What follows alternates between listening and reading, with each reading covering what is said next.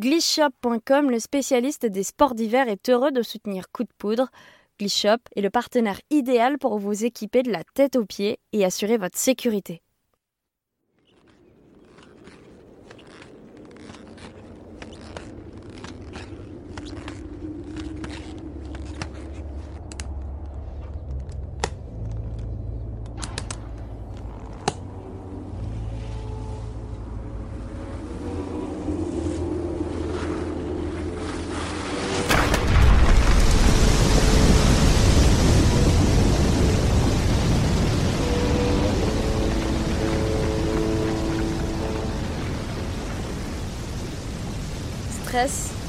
Avalanche, crash, dévissage, coup de poudre, le podcast qui parle accident de ski par Skier Magazine.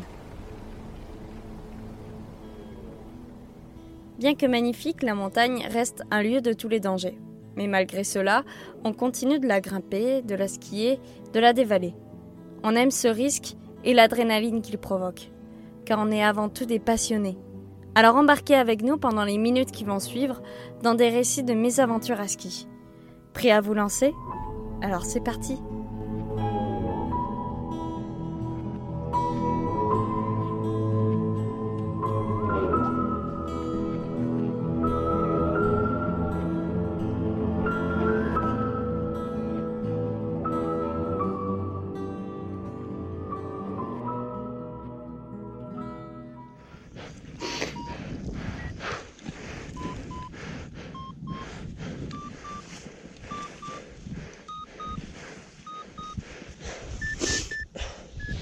Dom Daher est photographe spécialiste du sport depuis plus de 15 ans et a connu plusieurs accidents tout au long de sa carrière.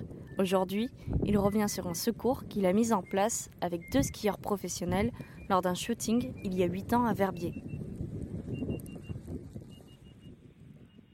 Décembre 2012, euh, super début de saison dans les Alpes, euh, énormément de neige, euh, J'en profite même, moi, je, je, donc en tant que, photographe, je fais même un premier sujet photo euh, entre les Arcs et pour Saint-Maurice. Euh, euh, les stations sont fermées, on monte en voiture et on descend entre les, les lacets de la route. c'est avec Phil Meyer et Note de Radio, donc la saison commence bien. À Verbier, c'est pareil. Je fais une première journée de, de, de photos avec Phil Meyer, c'est génial.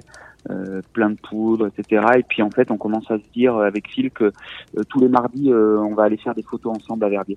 Parce que le mardi, c'est pas ravioli, mais ce sera poudreuse. Et puis bah du coup, moi j'habite, ça fait quelques années, deux trois années que j'habite en Suisse, donc je suis exactement entre Chamonix et Verbier. Donc euh, bah, c'est euh, tu regardes la météo et le matin tu peux aller à droite ou à gauche. Et je trouve que à gauche c'était plutôt pas mal parce que bah, il y avait Phil qui était sur place. J'ai un, un, coup de téléphone de Richard Fermin et qui me dit bah moi aussi j'ai envie de venir euh, faire un mardi avec Phil. Euh, là on dit bah on part à trois copains. Euh, et on va faire des photos. Alors trois copains pas complètement parce que c'est quand même deux gros à l'époque, c'est les deux gros riders euh, euh, en vue. Ils sont tous les deux chez Red Bull. On dit bah on va faire du bon ski, on va peut-être faire deux trois photos vendables et en tout cas on va pouvoir bah, remplir les pages de ski en magazine. Donc euh, Rick vient dormir à la maison, on part super tôt le matin. en fait, on n'est pas un mardi, mais on est un mercredi. On est le mercredi 19 décembre 2012. Euh, bah, tout simplement parce que le mardi, bah, c'était la tempête. C'était la tempête, donc on ne pouvait pas les rider. On arrive à Verbier euh, euh, excité.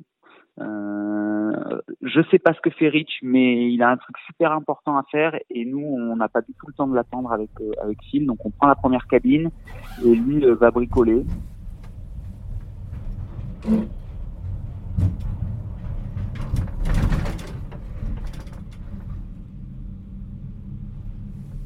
Et nous on monte et là quand on arrive euh, quand on arrive aux, atlas et eh ben et eh ben c'est pas cool. En fait il y a le vent qui s'est levé dans la nuit. Et c'est carton de vent. Donc il a neigé énormément et c'est mais euh, et là on se dit bon ben ben on va rester sur les pistes en fait.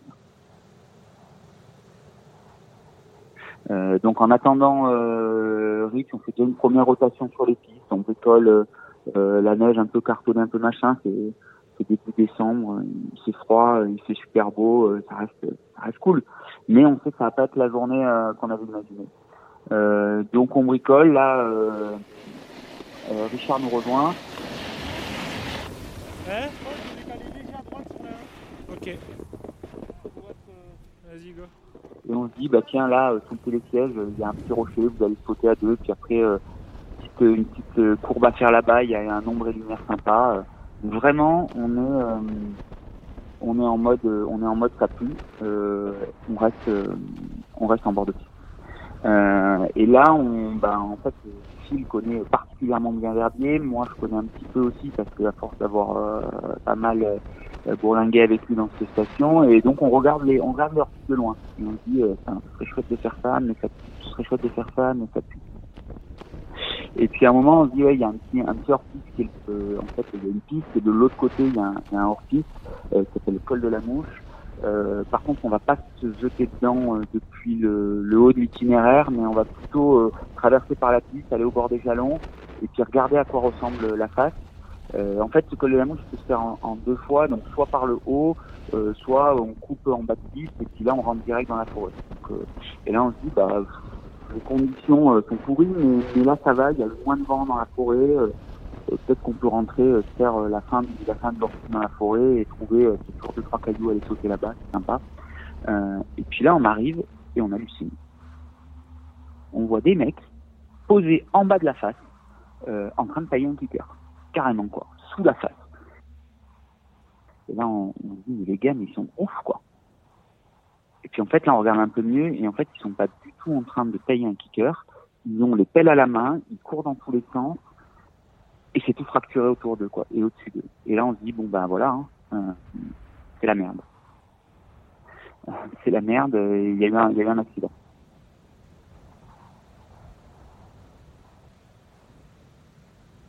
Donc là, on décide de traverser.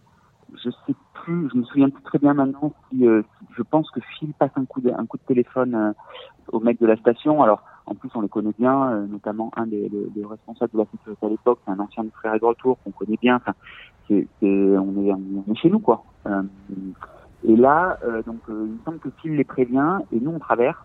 Et là, on tombe sur, on tombe sur trois mecs affolés, enfin, deux mecs et une fille, je crois. Une je crois, c'est sûr. Ils sont complètement affolés. On leur demande combien ils sont. bah, ils savent pas. Ils savent pas s'ils étaient quatre ou cinq. Euh, Toujours-il que là, il y en a trois qui sont dehors. Et là, on, se rend compte en fait tout de suite qu'ils font n'importe quoi avec leurs larvas euh, et qu'ils se cherchent eux-mêmes en fait. Euh, et là, euh, ben là, on, leur dit bah maintenant vous éteignez les larvas et nous on prend le relais. Euh, on prend le relais parce que ben en fait nous on est on est on est on est on est froid en fait. On n'a pas d'émotion, c'est pas nos potes. Euh, même si c'est des jeunes, bon ben voilà quoi, c'est, nous on n'a pas ce côté euh, émotif. Et là on se met en recherche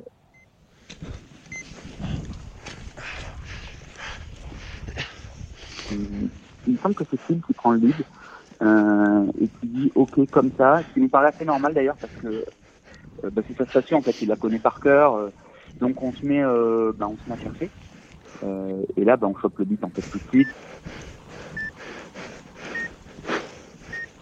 On va dessus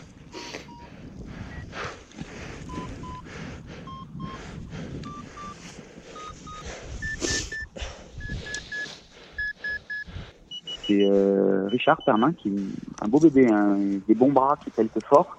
Et là, en 18 secondes, euh, bah, il pèle et il sort, euh, la personne. la personne est, sur le ventre, airbag déployé, sous pas beaucoup de neige en fait, hein, sous vraiment peut-être 30 cm, même pas. Et en fait, juste à côté d'elle, bah, il y a un autre airbag. Et en fait, c'était l'autre personne qui était à côté qui, elle, est sortie au-dessus de l'avalanche. En fait, c'est une petite, enfin une petite foulée. Ouais, c'est une coulée, euh, une coulée quand même euh, euh, qui doit faire peut-être 200 mètres de large, mais c'est pas le, c'est pas toute la montagne qui s'est décrochée. Quoi. Il y a des beaux blocs, etc. Mais c'est voilà, c'est, ça reste une avalanche. C'est pas non plus. D'ailleurs, au premier coup, on, on l'avait pas eu. Euh, et là, en fait, euh, il se passe des choses. Donc déjà, bah, on sort la personne euh, qui est qui est déjà décédée, même si les journaux diront que c'est décédé à l'hôpital parce que c'est c'est comme ça que ça se passe. Et en fait, ce qui s'est passé tout simplement, c'est que au bout d'un moment, euh, les, les, les transceivers des, des autres personnes, bah, elles se remettent en, en, mode émission. Et en fait, euh, ils ont commencé à chercher, ils n'ont pas trouvé, et puis se sont remis en émission, et en fait, ils ont commencé à se chercher eux-mêmes. Donc quand ils allaient vers les uns les autres, sans sans prendre compte qu'il y avait un, un, autre bip qui était qui était un peu plus bas. Là, les secours arrivent parce qu'en fait, ils sont incapables de nous dire s'ils étaient euh, trois, enfin s'ils étaient quatre ou cinq. Donc nous, on cherchait toujours une autre personne. Euh, donc on avait, on les avait eux un peu écartés de la zone. Nous, on continuait à chercher, mais on ne trouvait rien. Et là, euh, surtout, ce qui se passait, c'est que ce hors-piste, euh, comme je l'ai dit, euh, il est hyper connu. Il y a des fois, c'est une heure de boss. Et là, en fait, on avait toutes les toutes les deux minutes un skieur, deux skieurs, quatre skieurs qui arrivaient par au-dessus, au-dessus de la fracture. Et la fracture était quand même, elle devait bien faire un bon 80. Et là, en fait, nous, on se dit, ils vont, ils vont nous en renvoyer une sur la gueule, quoi. Et là, alors, entre ceux qui arrivaient avec les Arvas, donc du coup, bah, nous, on cherchait quelqu'un, bah, on allait vers eux parce que bah, ils étaient en mode émission. Et si, par exemple, arrivait, euh, alors là, euh, comme des fleurs, pas de sac à dos, pas d'Arva, rien, et qui nous demandait ça va comment ça se passe aujourd'hui? Euh, et qu'on essayait de faire dégager parce que nous on avait qu'une peur c'est que ça nous de se prendre la deuxième vague la survalence quoi et là les, les secours sont arrivés et ont pris le relais en fait. Et puis nous on est parti. Voilà, tout simplement. Il se trouve que ben non, on, les connaissait pas du tout euh, ces gens-là. La personne qui est décédée, ben en fait, c'est une suédoise de 23 ans qui vivait, qui était sur le tour qualifier et c'était juste à la veille de Noël, quoi, parce qu'on était le 19 décembre. Et pour nous, ben forcément, cette journée-là, on l'a arrêté à ce moment-là. Et d'ailleurs, euh, j'ai jamais regardé les images que j'avais fait un peu plus tôt. Euh, mais je dirais que, euh, alors, on n'est pas des, bon, même si moi je travaille dans, dans le ski depuis euh, euh depuis euh, plus, de, plus de 25 ans. Enfin, on est on est, on est entre guillemets des professionnels, même si euh, même si je suis pas guide ou mais que ce soit les deux les deux skieurs qui étaient avec moi ou moi-même, ça fait ça fait 15 ans à l'époque, hein, plus de 15 ans qu'on qu'on qu'on évoluait dans dans la neige et et, du coup bah on, on est quand même sensible aux aux styles extérieurs. Euh, on sait qu'il a neigé, euh, on sait qu'il y a eu du vent. Euh, bah nous, en fait, ça nous est paru même évident. Et pourtant, c'est des skieurs qui, qui quoi. Que ce soit Phil ou que ce soit Richard Permin, Richard Permin, à l'époque, c'était la, grande époque. Il était, surtout connu pour envoyer des énormes barres euh, en Alaska et, dans tous les films de MSP. et Phil Meyer, c'était pareil, c'était le premier à avoir sorti un Bio 7.2 depuis une cliff. donc, je veux dire, la montagne et la neige, ils la connaissent. Euh, et pourtant, ils n'y sont pas allés parce que, vent plus neige fraîche euh, égale, on reste sur les pistes, quoi. Et, je crois que c'est ça, c'est de, s'écouter, de savoir écouter les signes euh, extérieurs, en fait. Et nous-mêmes, en tant que professionnels, ce jour-là, on n'avait pas du tout envie d'y aller. Et d'ailleurs, quand l'accident est arrivé, euh, notre premier flip, c'était d'aller sous la face. C'était d'aller dans un endroit où on n'avait pas envie d'aller, quoi. Parce qu'on savait que ça puait la première des erreurs qu'a fait le groupe, alors c'est, je, je, je, la critique est facile, hein. euh, l'art beaucoup moins. Euh, donc forcément on fait des erreurs. Moi, ma, ma carrière m'en a fait faire des tonnes, euh, et, et ben voilà, j'ai eu plus de chance que, que cette jeune fille-là. Euh, mais déjà la première, la première des, des erreurs, c'est d'y être allé. C'est-à-dire qu'à un moment, euh, tôt le matin comme ça, on ne se jette pas alors qu'il y a eu du vent. deuxième erreur, c'est d'y être allé à quatre de front puisqu'ils se sont fait choper les quatre en même temps. Euh, donc ça, c'est clairement euh, une grosse erreur. Euh, et je pense que cette erreur, elle est due au fait que, en fait, c'était leur jardin eux aussi. Ce hors-piste, c'est le hors-piste le plus accessible du monde, le plus facile du monde.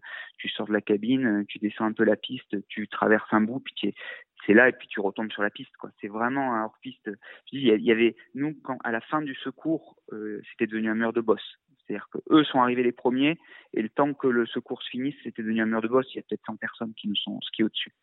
Euh, donc euh, voilà, c'est pas parce qu'on connaît que les conditions elles vont être bonnes. Et ça, je crois que c'est vraiment quelque chose. Euh, alors quand on connaît pas euh, le danger peut être encore plus grand parce qu'on ne sait pas où on va, on peut se tromper d'itinéraire. Mais le, la première chose, c'est que c'est pas parce qu'on connaît, qu'on a l'habitude de skier là, euh, que la neige elle va toujours être bonne. Euh, ensuite de ça, je pense que euh, savoir utiliser son, c'est bête, hein, mais savoir utiliser son matériel, le connaître par cœur. Euh, là, le, le, ils sont tout simplement déjà pas fait ce qu'il fallait en termes d'organisation. Comment est-ce qu'on s'organise Ben voilà, il y a un accident.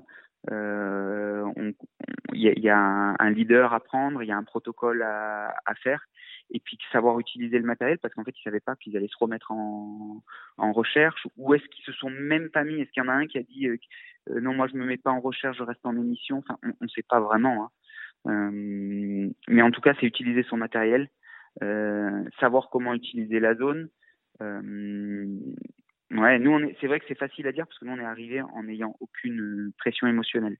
Euh, si un accident, ça nous a forcément, ça nous a, ça fait, ça fait toujours flipper parce qu'on sait que potentiellement, ça va pas être cool ce qu'on va trouver. Euh, et, euh, et puis eux, ils étaient sur le, sous le choc en fait. Ils étaient vraiment sous le choc puisqu'ils se souvenaient même plus de combien ils étaient. Euh, euh je pense qu'ils se sont fait, ils se sont pris, un, ils se sont fait bien retourner. Euh, donc, donc voilà. Euh, ouais, je, je, je, pense que c'est vraiment savoir utiliser son matériel, savoir euh, aussi s'organiser. Je pense que c'est hyper important de, de, donner un leader et de, et de laisser euh, le leader euh, gérer ça. nous, ça a été assez simple. moi, j'ai eu pas mal d'accidents dans ma vie. Du coup, j'avais pas forcément envie d'aller sur la victime. du coup, j'ai géré d'autres choses, la recherche du premier bip, etc. Phil, qui connaissait bien l'endroit, a fait le coup de téléphone plus euh, plus c'est lui qui a, qui a organisé et Richard qui est euh, taillé comme un comme un boxeur, euh, c'est lui qui a pelleté. En fait, c'était assez assez logique et il a pelleté en premier, mais après, pareil, tout de suite, on a pris le relais en essayant d'avoir des temps très courts, de pelleter très vite pour pas s'épuiser. Enfin, tout ça, c'est une organisation en fait qu'il faut apprendre. Et, euh, il faut pas en faire en faire l'économie. je sais qu'il y, y, y a, certains, ça tout le monde s'entraîne tout le temps en fait, tous les ans même les, meilleurs riders, même les guides, tout le monde s'entraîne et en fait, ça paraît bête, mais il faut le faire. Retrouvez le meilleur du ski sur Skier Magazine en kiosque dès le mois d'octobre ou dès à présent sur notre site internet skier.com et sur notre application App Store et Google Play. Rendez-vous également sur le site de notre partenaire Gliss Shop, l'enseigne de référence des amoureux de la glisse, l'expertise, le choix et le conseil. C'était Coup de poudre, un podcast proposé par Skier Magazine.